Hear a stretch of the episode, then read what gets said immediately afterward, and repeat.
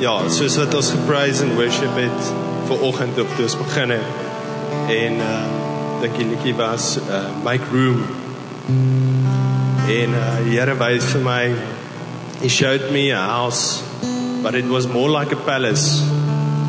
And um and as you were making room uh, he was walking like down the hall and um there are certain parts in our life that we hide, that we hide from the Lord.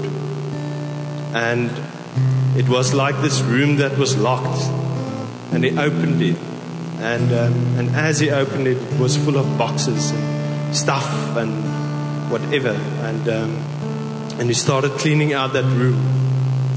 And as he cleaned out that room, you see this. I just saw the like a like a curtain but it's the curtain that hides the light from the outside. And as that curtain moved open, it was the most beautiful room in that whole palace. And um, it was like a, like a tea room. And, um, and then later in worship, the Lord showed me, but that palace is actually your heart. And we need to open our full of our heart to God. A whole of our heart. And He will make that place that we hide His showroom. Yeah, thanks. Yeah. Yeah, I feel. I want to encourage all of us. It's like, I think that's a word for every one of us. Like, no exception. There's, there's space in our lives, there's space in our hearts that God wants to use for His glory. And while we keep it locked, and often it's areas in our lives that we think is not that great. While we keep it locked and hidden, we actually keep it locked and hidden from God entering into that area of our life. And He wants to use that for His glory. And God this morning is saying, identify that area in your life and unlock it. Let me in. Let me unpack those boxes. Throw away that needs to be thrown away and use that room for my glory. So I think let's, we can take our seats.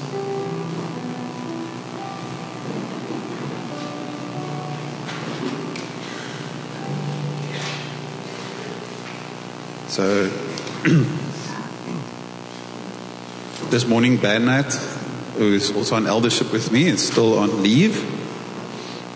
So just so you know why you're only seeing me up here.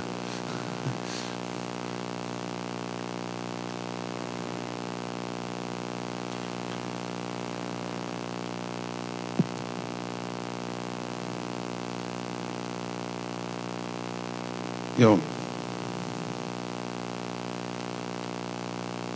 I think this morning, along along that word that game, and is, uh, I think God wants to encourage each one of us this morning to give our entire life to Him, and uh, not to keep anything back to take hold of what God has for you. Oom Frikkie vanoggend dat oom die eerste keer hier is. Yeah, I feel God's got a lot still for you to do in your life. It's a new beginning in Oudtshoorn. But God's got a lot for you. Like a Caleb. Like you know, when Israel took the promised land, after how long were they in the in the in the, in the desert? Forty years extra. Caleb was in his in his later years. I think he must have been eighty years old about, because he was a young man when they got there the first time, and he got to enter the promised land. And they said, "Okay, Caleb, you know what? The hill country was yours, but it's filled with with some giants. Maybe you're a bit old now. And he said, No, no, no, no. That's my promise. I'm going to take the hill country with the, with the giants. And he did take the hill country. And he slayed those, giant, those giants in the hill country. That's what history tells us. Actually, the young men that took the center land, the easy land, did not slay all of the giants in their lifetimes. So, Oom Frikkie, vanoggend, I feel that for you is, I want to encourage you that there are some giants still here in Oudtshoorn that need to be slain and God's going to use you in it.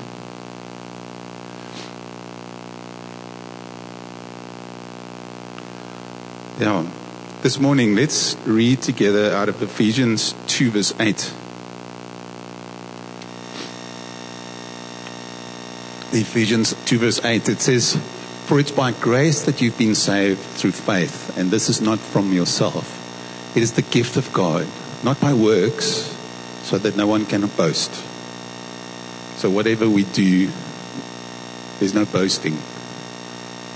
For we are God's workmanship. We were made by Him, created in Christ Jesus to do good works, which God prepared in advance for us to do. To do good works. So each one of us has some stuff that God wants us to do. He's prepared some good works for me to do, for each one of us to do, for each one of you. God has some good works. So, do you know that God limits himself? God can do everything on his own, he doesn't need my help. But there's some stuff, there's some, some things, some good works that will never happen if I don't do them. There's some part of God's glory that will not come in this world unless I actually walk in the calling and the destiny that God has for me. If I don't open that door of that room in my life, actually God will get less glory. That's a that's a profound thing. And we see that in scripture that Jesus was limited in his life by the unbelief of Israel. That Israel did not do all the things that God had for them, and then it wasn't done. So, each one, so we, we often talk about callings and ministries. So, you know that you, each one of you, have a calling. It's not an accident that you're here. It's not uh, you get saved and that's it, so that now you can go to heaven. Great. And you, you've got to come to church and listen to me once a Sunday. Otherwise, you don't get to go in or something. you know, you've got to keep up the record, keep the stamps going. Like at Spar, if you want to buy those knives for a discount, you've got to go buy there, get those stamps, stamp them, fill up the ticket, and then you can get the, the knife if you filled it up. then my wife gives the stamps away. but uh, that's not how it works. That's not how God's kingdom works. There are some good works for us, and you have a calling and you have a, a ministry that God has assigned to you. And, uh, and it might shift. So years ago when I got saved, I was talking to, to Joshua and them earlier years ago when I got saved in a much like a, a big, big mega church scenario, um, I uh, I started serving God with everything I had. But I was very much called into the sound team of the church. Like the day that I went to the front, the guy that was running the sound of the church came to me and said, God's placed you on my heart. Like I didn't know him from a bar of soap. He left the sound desk, walked up to me and said, you and I, we need to walk a road. And he didn't know, but I had worked at the SABC in sound before. And he didn't know me, he didn't know that. And I started serving the church in sound faithfully. I did. I was there three days of the week. After work, I would go there, do practices, set up sound, work on the sound, and uh, put speakers in the roof. They're still there to this day in that church.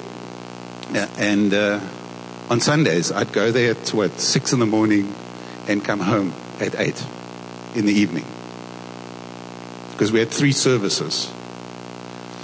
And and I did that. That was my thing. That was my calling. And even in Josh Gen, when I joined Josh Gen, I did the sound. So I was the sound guy of Josh Gen. and really I was of Josh Gen. I was the sound guy, even when there were multiple congregations. I once toured here to meet with William to talk about sound and worship. And it was my thing. And I did it faithfully. I did do it faithfully. And God's got something for each one of us to do. So,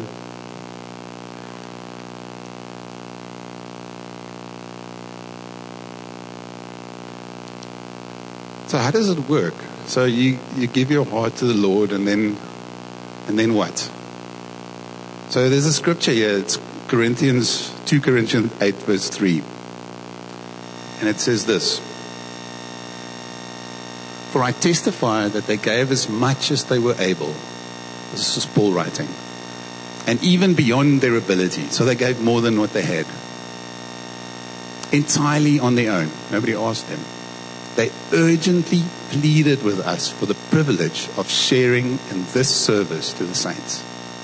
And they did not do as we expected, but they gave themselves first to the Lord and then to us in keeping with God's will.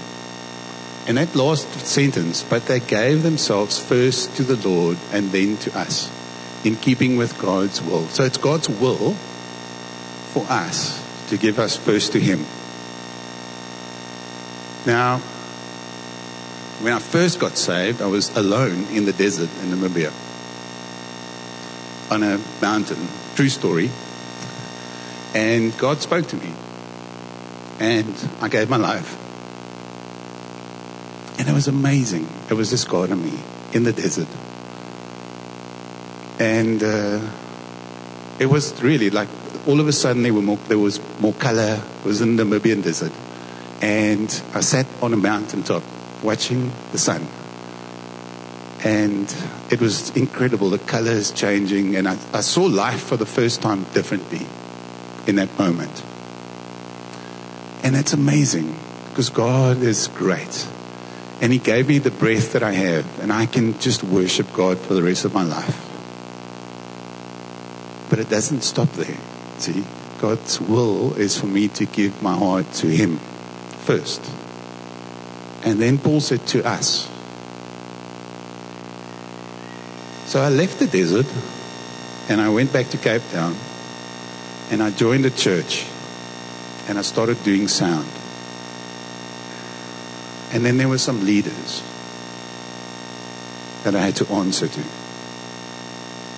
And they weren't God. They weren't perfect. You know that, eh? It's like, I'm not perfect. I'm leading this thing. Yeah, in Oudtshoorn. and I'm going to forget people's names. I'm not going to answer WhatsApps.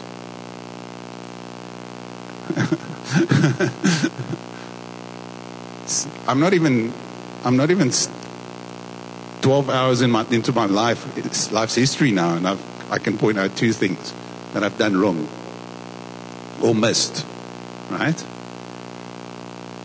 Um, leaders are not perfect. The church is not perfect because it's made up out of people. Yet, God says it's His will in that scripture. It says, look, just put that up again. It says, and then to us, in keeping with God's will. So it wasn't Paul's idea for the church to give their hearts to leadership, it was God's will. It is God's will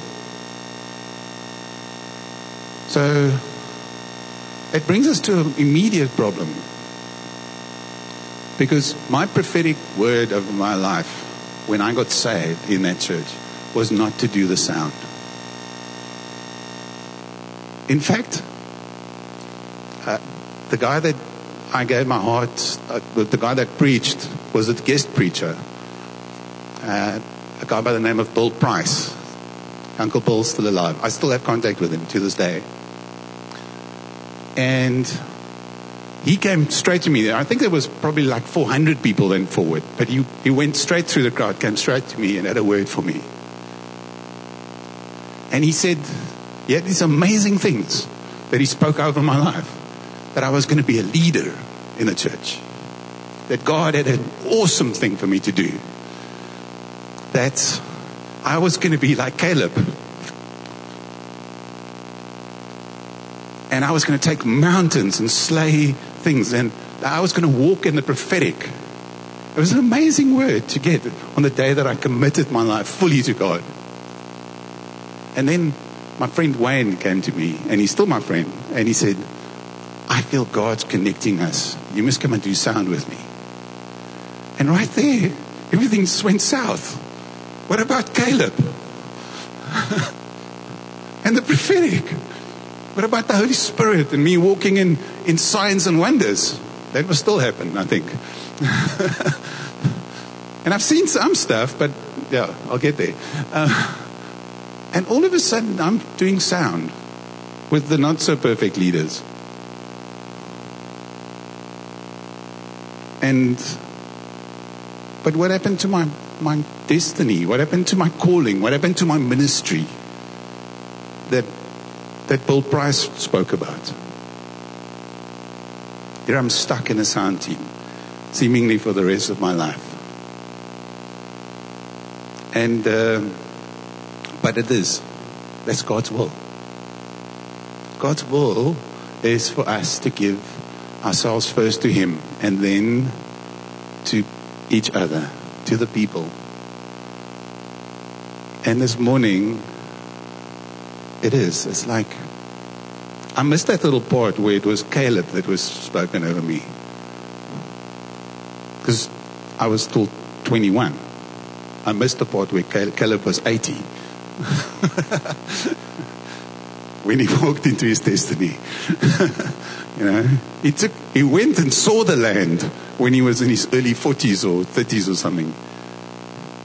But he only took possession of it when he was in his 80s, and I missed that part. I just heard glory and take the land, like Caleb.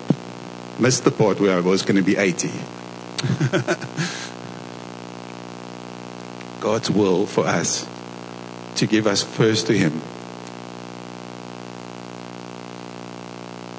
So, yeah, I another story. I was I, worked in IT, so I didn't only do sound for church. I also had a job, day job, and uh, mostly because I got saved, my life started getting better. You know that. You know that they say that the road to heaven, we spoke about this this morning. It's not in my notes. I said the road to heaven is narrow and difficult, and the road to hell is paved and wide.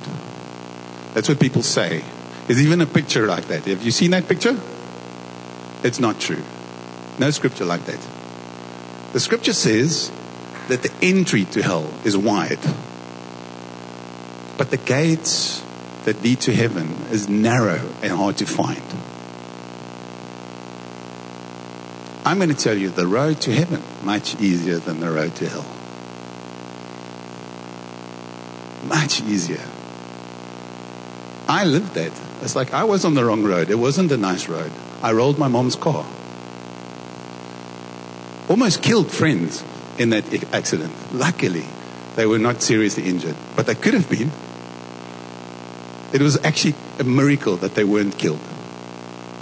Around the circle at Greenpoint, rolled my mom's car, drank too much, rode, drove too fast in the rain in Cape Town. Stupid. Is that a bad word to use? that is the road that leads to hell. That was not easy. The road that leads to heaven had success in the workplace. I joined a company called Business Connexion, BCX, and very quickly, all of a sudden, my life was much better. I was in IT. I could study. And I started be- becoming quite successful. And when we joined Josh Gen, I was a, I was a contractor. I met Liesel on the road to heaven. See, now I'm doing well. and I don't think Liesel would have, the guy with that didn't give his heart to Lord, I don't think she would have been interested at all. She was, she was Miss Mary, Mary Poppins. So she was the head girl, you know. no, I'm making you shy. but definitely, I was that guy in school that she would have nothing to do with. Um, but God had a different plan. And I found that narrow gate and started walking on the easier road. And um, on the way, I met Liesel and we joined Josh Gen. And, but IT was great.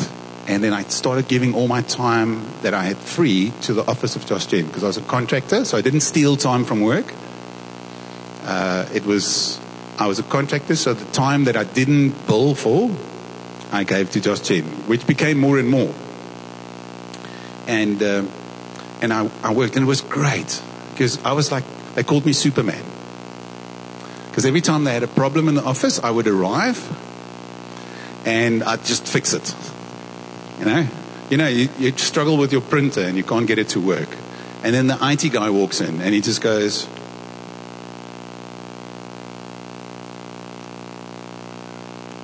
Oh, yeah, it's working.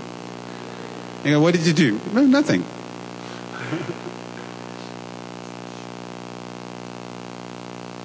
and you go, yeah, but what did you do? And it's like, no, really, nothing. It's just working. And I used to say computers are scared of me because then I'll throw them away. Because they won't work, and literally I would walk in and they would just work. And it's like, or a network or a whatever. And uh, it was great because I just walked into the office when I wanted to, and I didn't have to. And, uh, and everybody just loved me when I got there because I solved all their problems. And then I started working in the office of Josh Gen. So I left the contracting work that I did, and I started working in the office uh, as the IT guy of Josh Gen and sound guy. And uh, it was a sacrifice. There were some.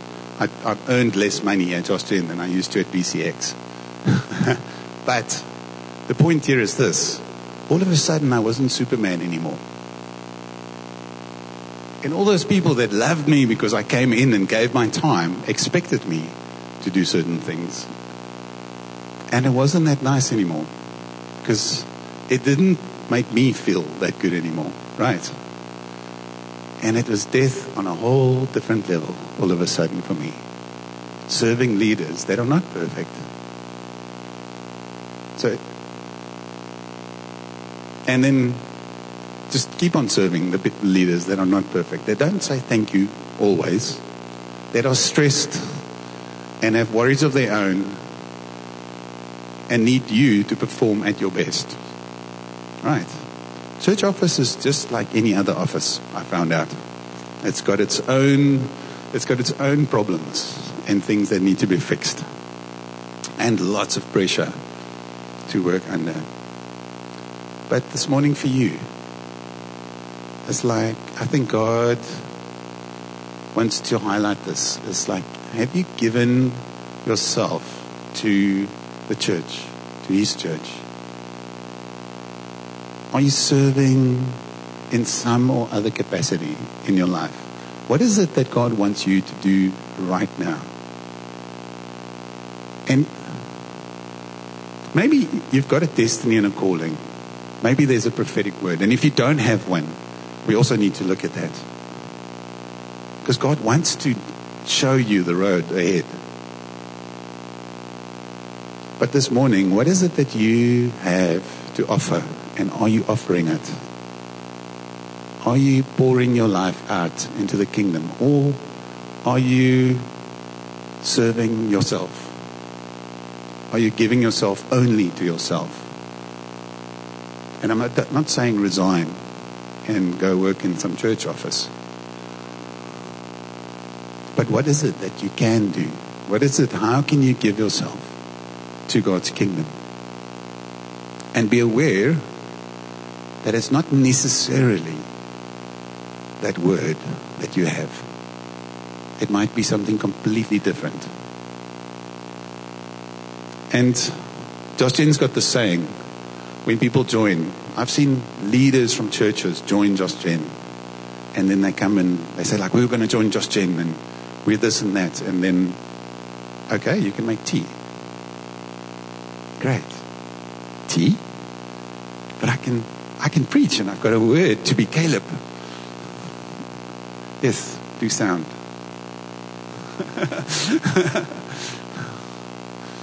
No, but it's not my destiny, God. I've got a prophetic word to be a leader.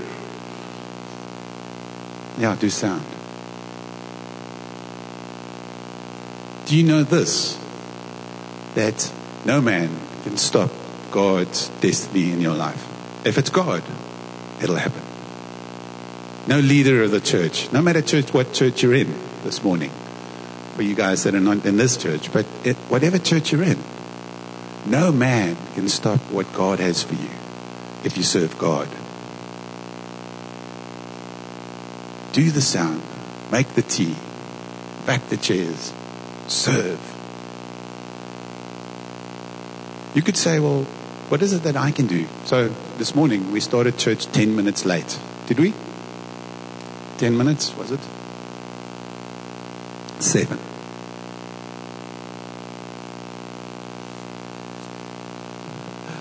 Ask Michael, Mr. Detail. So we started 10 minutes late. About. Why? Did I forget? Did this sound wasn't working? Or the video was still not right? No, that's not why.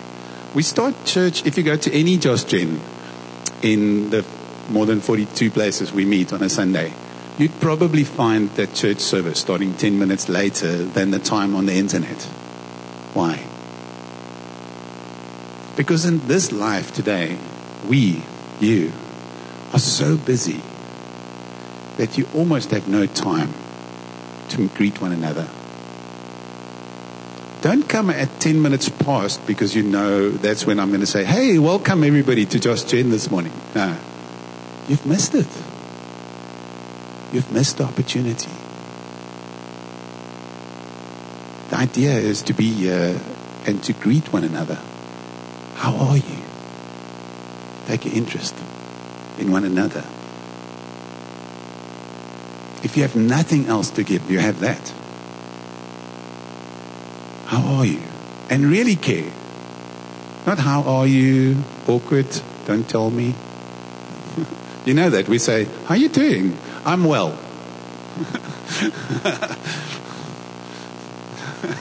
I'm doing great. How are you? This is, don't tell me about your problems. I don't really want to know. I'm just asking because I should. It's polite. No, no. How are you this morning? I really want to know. That question comes with a responsibility all of a sudden. Maybe that person needs prayer. Maybe that person needs food. Maybe that person needs a lift to George somewhere. Maybe that person needs you to help them clean their yard after they've built a house on their own. Jan said he's going to get little stones for his property and we can all help him put it there. And then afterwards we must pick it up again because he doesn't want them. He's just desperate for us to help him with something. Maybe that person has a washing machine that's leaking and you can fix it. Too late, Jan already fixed it. but that is what we have to give. You have, you have that to give to one another. And when we do, God's glory will come. So, you know that. Let's go. I've more scriptures, I've got to get to them.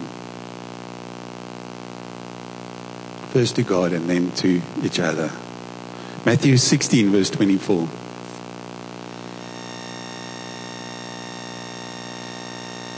So Jesus said to his disciples, If anyone would come after me, so if we follow Jesus, he must do a couple of things deny himself, take up his cross, and follow me. For whoever wants to save his life will lose it. But whoever loses his life for me will find it.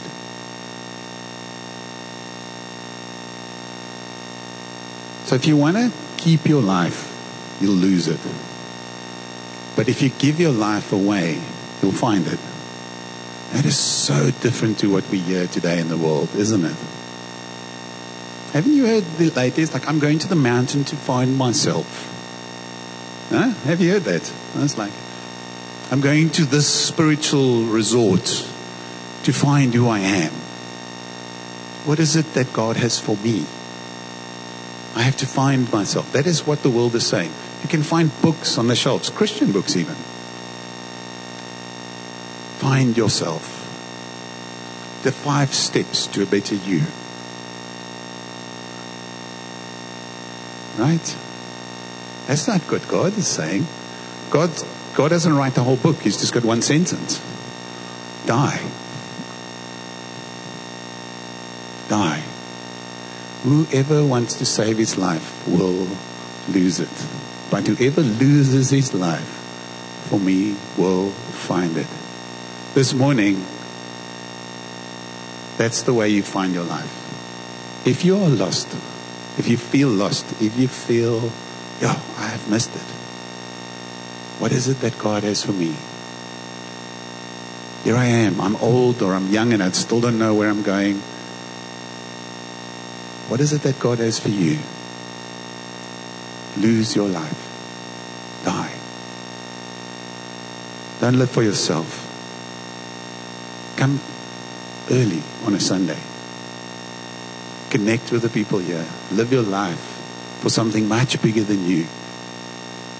You know, we, we build our careers. I was in BCX and I was going up the ranks. And because computers are scared of me, they do what I say. So life was easy there. And I had a corner office eventually in Business Connexion, huge company with a view of Table Mountain. And uh, funny thing about that corner office is you sit with your back towards the view, and the people that come into your office see it. Just thought of that. with a nice carpet eventually, and a nice salary, and a car. And that was building my life. It's nice to build your life.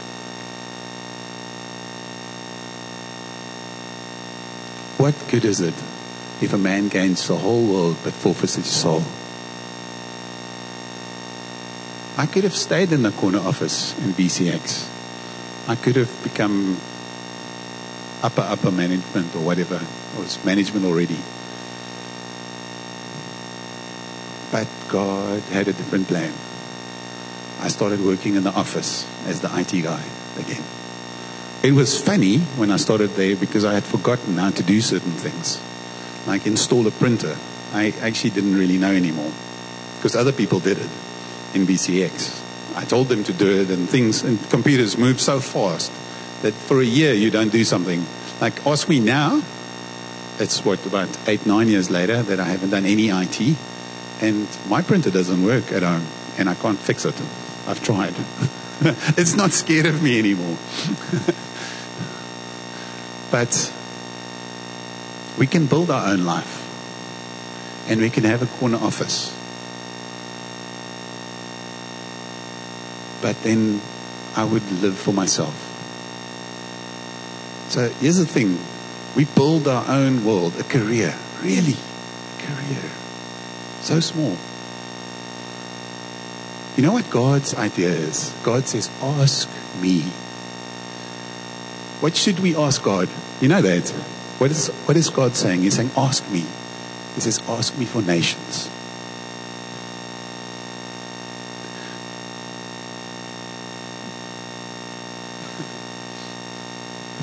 We settle for a career. We could have nations. But we have a career. Or something. Whatever it is that we're chasing. Is a career sin? No. But if it becomes your focus, it is. Your children in school. Is it sin to have the best for them in your heart and to and to pour your life out for them? No.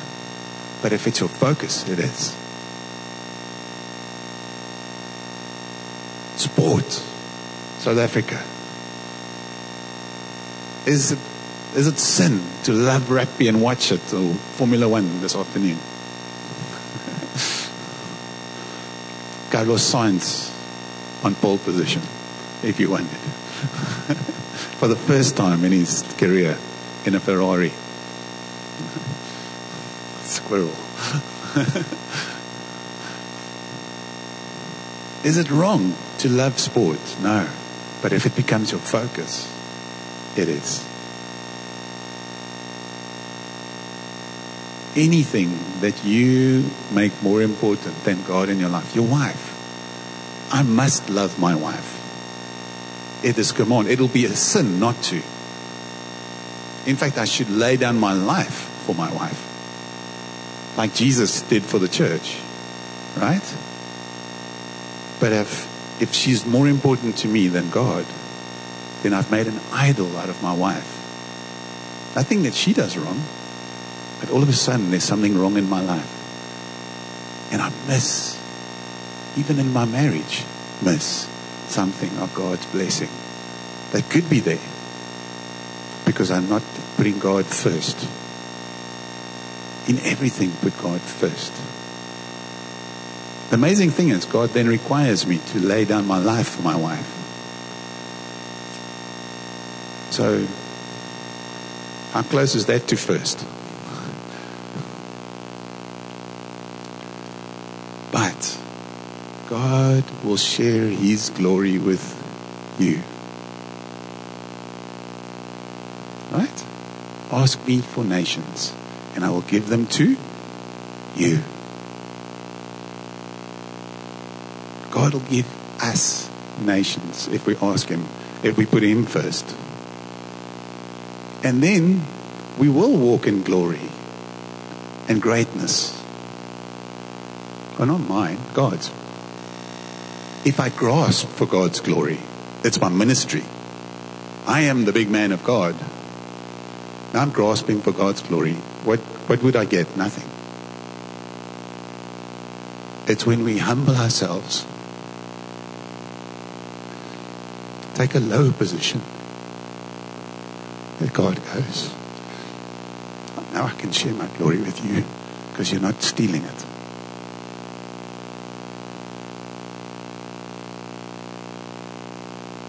Now, baptism.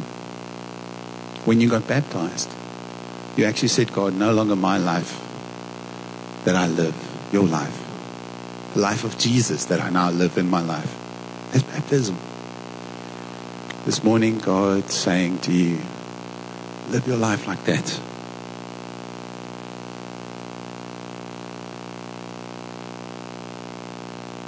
Two Corinthians five verse fourteen. That up. For Christ's love compels us because we are convinced that one died for all. That's what Jesus did. He died for us. And therefore all died. So our sin is gone, right? That's a great verse. And then it goes on. It says, And he died for all, that those who live should no longer live for themselves, but for him who died for them and was raised again. Jesus died so that I don't have to live for me. Jesus died so that I can live for him. I can give everything away that I thought was important. My, my ministry, my, my taking the mountain as Caleb. God, doing sound. Anybody that's done sound in the church knows, uh, William, that is so not taking the mountains. no glory in that. It's only people who are aware of sound, you know, when? When it's not there. Yeah. So if the guy that does the sound does his job perfectly, you don't know that sound is happening. When he gets no shine, then he's done his job really well. Soos Rudy this morning.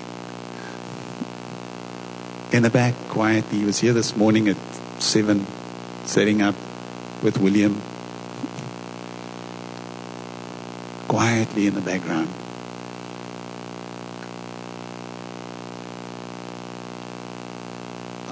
There's some prophetic words over their lives that has, sounds much greater than doing the sound. But I don't have to live for me anymore. I don't have to worry about my life anymore because God's worrying about that. I never resigned from the sound team of Josh Gen. I was asked to go. In fact, I was told to go. Not because I wasn't doing it so faithfully, I was doing it so faithfully that Philip came to me and said, Davi, I don't think you should continue doing sound. It was an elders meeting. And I'd come onto eldership. And it was four years later. And I was still doing the sound. And there was a was an elders meeting and Philip said he'd arranged for Jaco van Moelendorf to do the sound in Sunningdale for the elders meeting and he wants me to sit somewhere in the front. And I said, But Jaco's not on eldership. How can he do sound? He said, You did it for years. Yeah, but I was trusted. I didn't talk. Well, don't you trust Jaco? Yeah, I do. Jaco's a great friend of mine. I do, but but that's what I do. I do the sound for the elders' meetings. I've done it for years. No. Actually, we don't want you to do sound at all anymore. I've spoken to your fellow elders in, in Melkbos, and, and we've actually decided together you shouldn't do sound in Melkbos anymore. I was an eldership, I was still doing sound for years. Why? Well, that's what God gave me. So I did it until somebody said, No, it's not good for you anymore. You're hiding behind that desk. You should be on a mic a little bit. That was my worst nightmare. In front of the church on a mic. My worst nightmare. I promise you.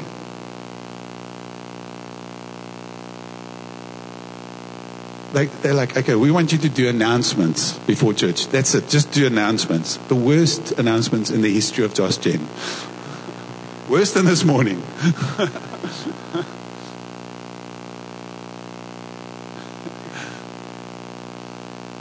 and then came a day that Ivan van Vieren walked up to me during worship. And he went, I'm not doing sound anymore, so I'm in the front doing worship. And uh, Ivan van Vieren walks up to me and he says, Sadovi, what do you feel?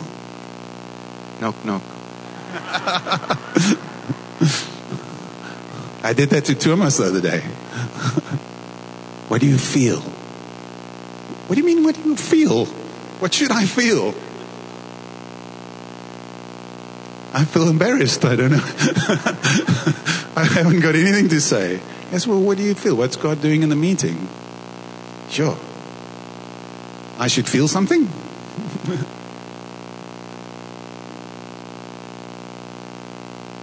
so, taking that mountain land that I had to take actually wasn't that easy in the end. Sound was actually much better. and that is, I want to say, don't walk into the calling that God has for you too early. I was lucky. I got to sit in elders' meetings for years before I was an elder in the church.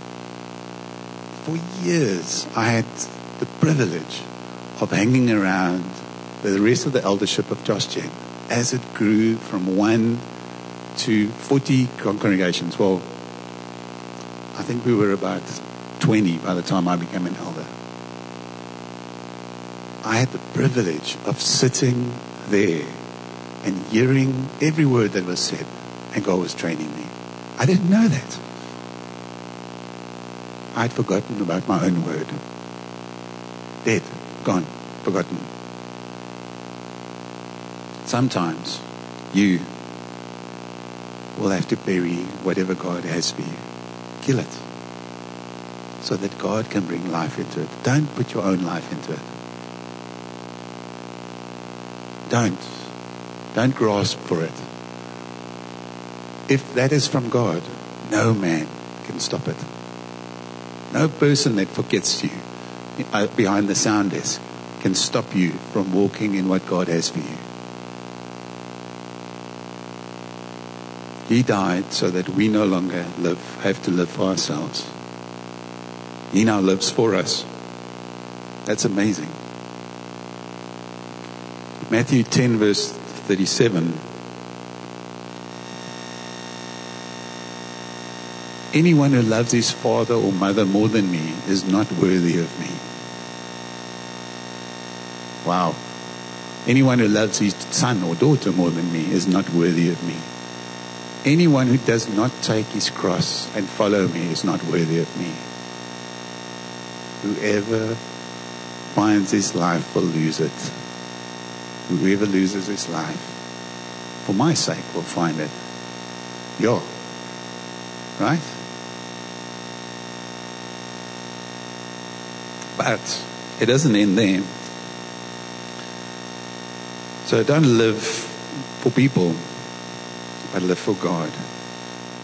So, Mark 10, verse 29, what does that say? It sounds very much the same as the one that you just read. It says, I tell you the truth. This is Jesus speaking. I think he wanted this to be important. Did Jesus ever lie? But yeah, he says, I'm telling you the truth.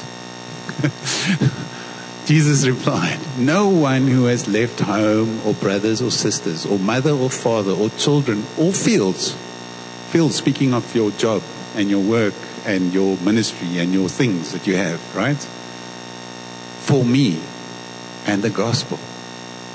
For God and the gospel. Huh? Again. Will fail to receive a hundred times as much. When? in this present age homes, brothers, sisters, mothers, children, fields, and with them persecutions. and in the age to come, eternal life. Yes, don't live your life for you, lose it. God's saying, if you do, not only are you worthy of Him, but he's saying he'll give you so much more than you could ever have walked in on your own. So I left Melkbos, took my family, my kids to come here because God said so. It wasn't my plan, God's plan. I never dreamt of leading a congregation. In fact, I didn't think I should. I'm not sure whether I should still. you can tell me how I'm doing. Thanks, Shanae. Shanae is a little bit like Philip is to Andrew, Shanae is to me. You know? it's like, thanks, Shanae. But it was a sacrifice to leave the town that we had lived in for 16 years, the beach, 500 meters from my house. Friends, friends that I had made, that I'd been friends with for not 10 or 20, but 25 years and longer. Um, why? Because this is better. That's why. Because God's plan for me is better than my own plan. My plan would have been to stay there, save up, buy a house by the beach. That was not the better plan. God's plan is better. I can't always see it, right? When you get those Facebook posts where the guy surfing best waves ever, then you don't think that. I'd be lying if I said I do, right? But God. I went back to Melkbos. Now, when was it? Three, four weeks ago? We were in Cape Town. And it was the first time in a year that I was back in the congregation on a Sunday. And all the people, there were actually some people we didn't know, but all the people we love and have lived with and built into, all there. And the service started, and it was a bit different. And I actually took the mic and spoke, which I very seldom did in Melkbos, and directed something of that meeting in Melkbos, which I very rarely did there. And I could see some of the other elders, seven of them, there, not one guy, six other guys to ask, hey, what do you think where we're going? and I could see them going, that's interesting. And he grabs the mic. and I spoke to Monet, who's overseeing this region uh, after that. And he said, You know, you can't go back. I said, Why? He said, You've grown too much in the last year. Your space is not big enough there. You've grown too much. That's God's plan for us to grow too much to fit where we used to be. You can't stay where where you, where you were and where you feel comfortable. Do not live for people. Do not live for yourself this morning. Live for God. Because His plan is better than your plan. Ask for nations. This morning, ask God for nations. That's what He wants to give us. 412 conference coming up. is an opportunity to go meet some of those nations. Ask God this morning for what He wants for you. It's more than you can ever imagine. Don't hold on to your life. Let it go.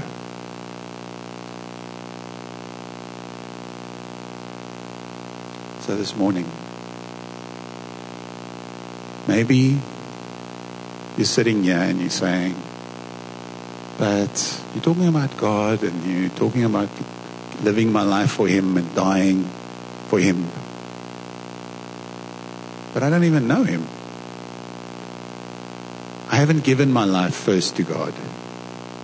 Because you can't give your life to ministry, church, people before you give your life to God. First to God. And this morning you're saying, well, I haven't done that. Or you're sitting here and said, well, but I took it back. Huh? I've done that. It wasn't just the last 30 years of, of me just serving God full on every day. There's been times that I've taken my life back. Wasn't good. if you want motivation not to take your life back, just do it.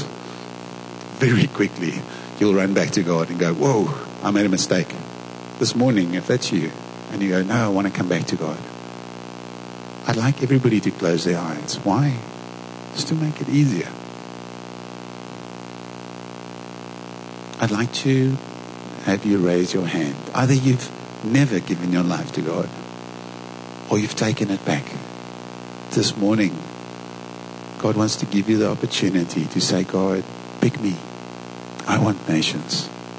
I don't want to live my life for me. I want you. Is there anybody like that this morning? Anyone that says, pick me, God, my life for you. I see that hand. See that hand. See that hand. You can put it down.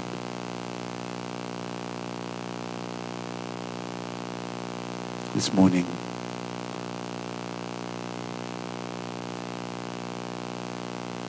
and then a second group of us that's not living just for God. So, yes, God, I have you, but not the people. I can't trust people. They'll hurt me. Yes, they will. They'll disappoint me. Yes, they will. So this morning, if you haven't, it's God's will. If you want to recommit yourself to living God's will for your life, to find whatever it is that God has for you right now, I'd like you to raise your hand.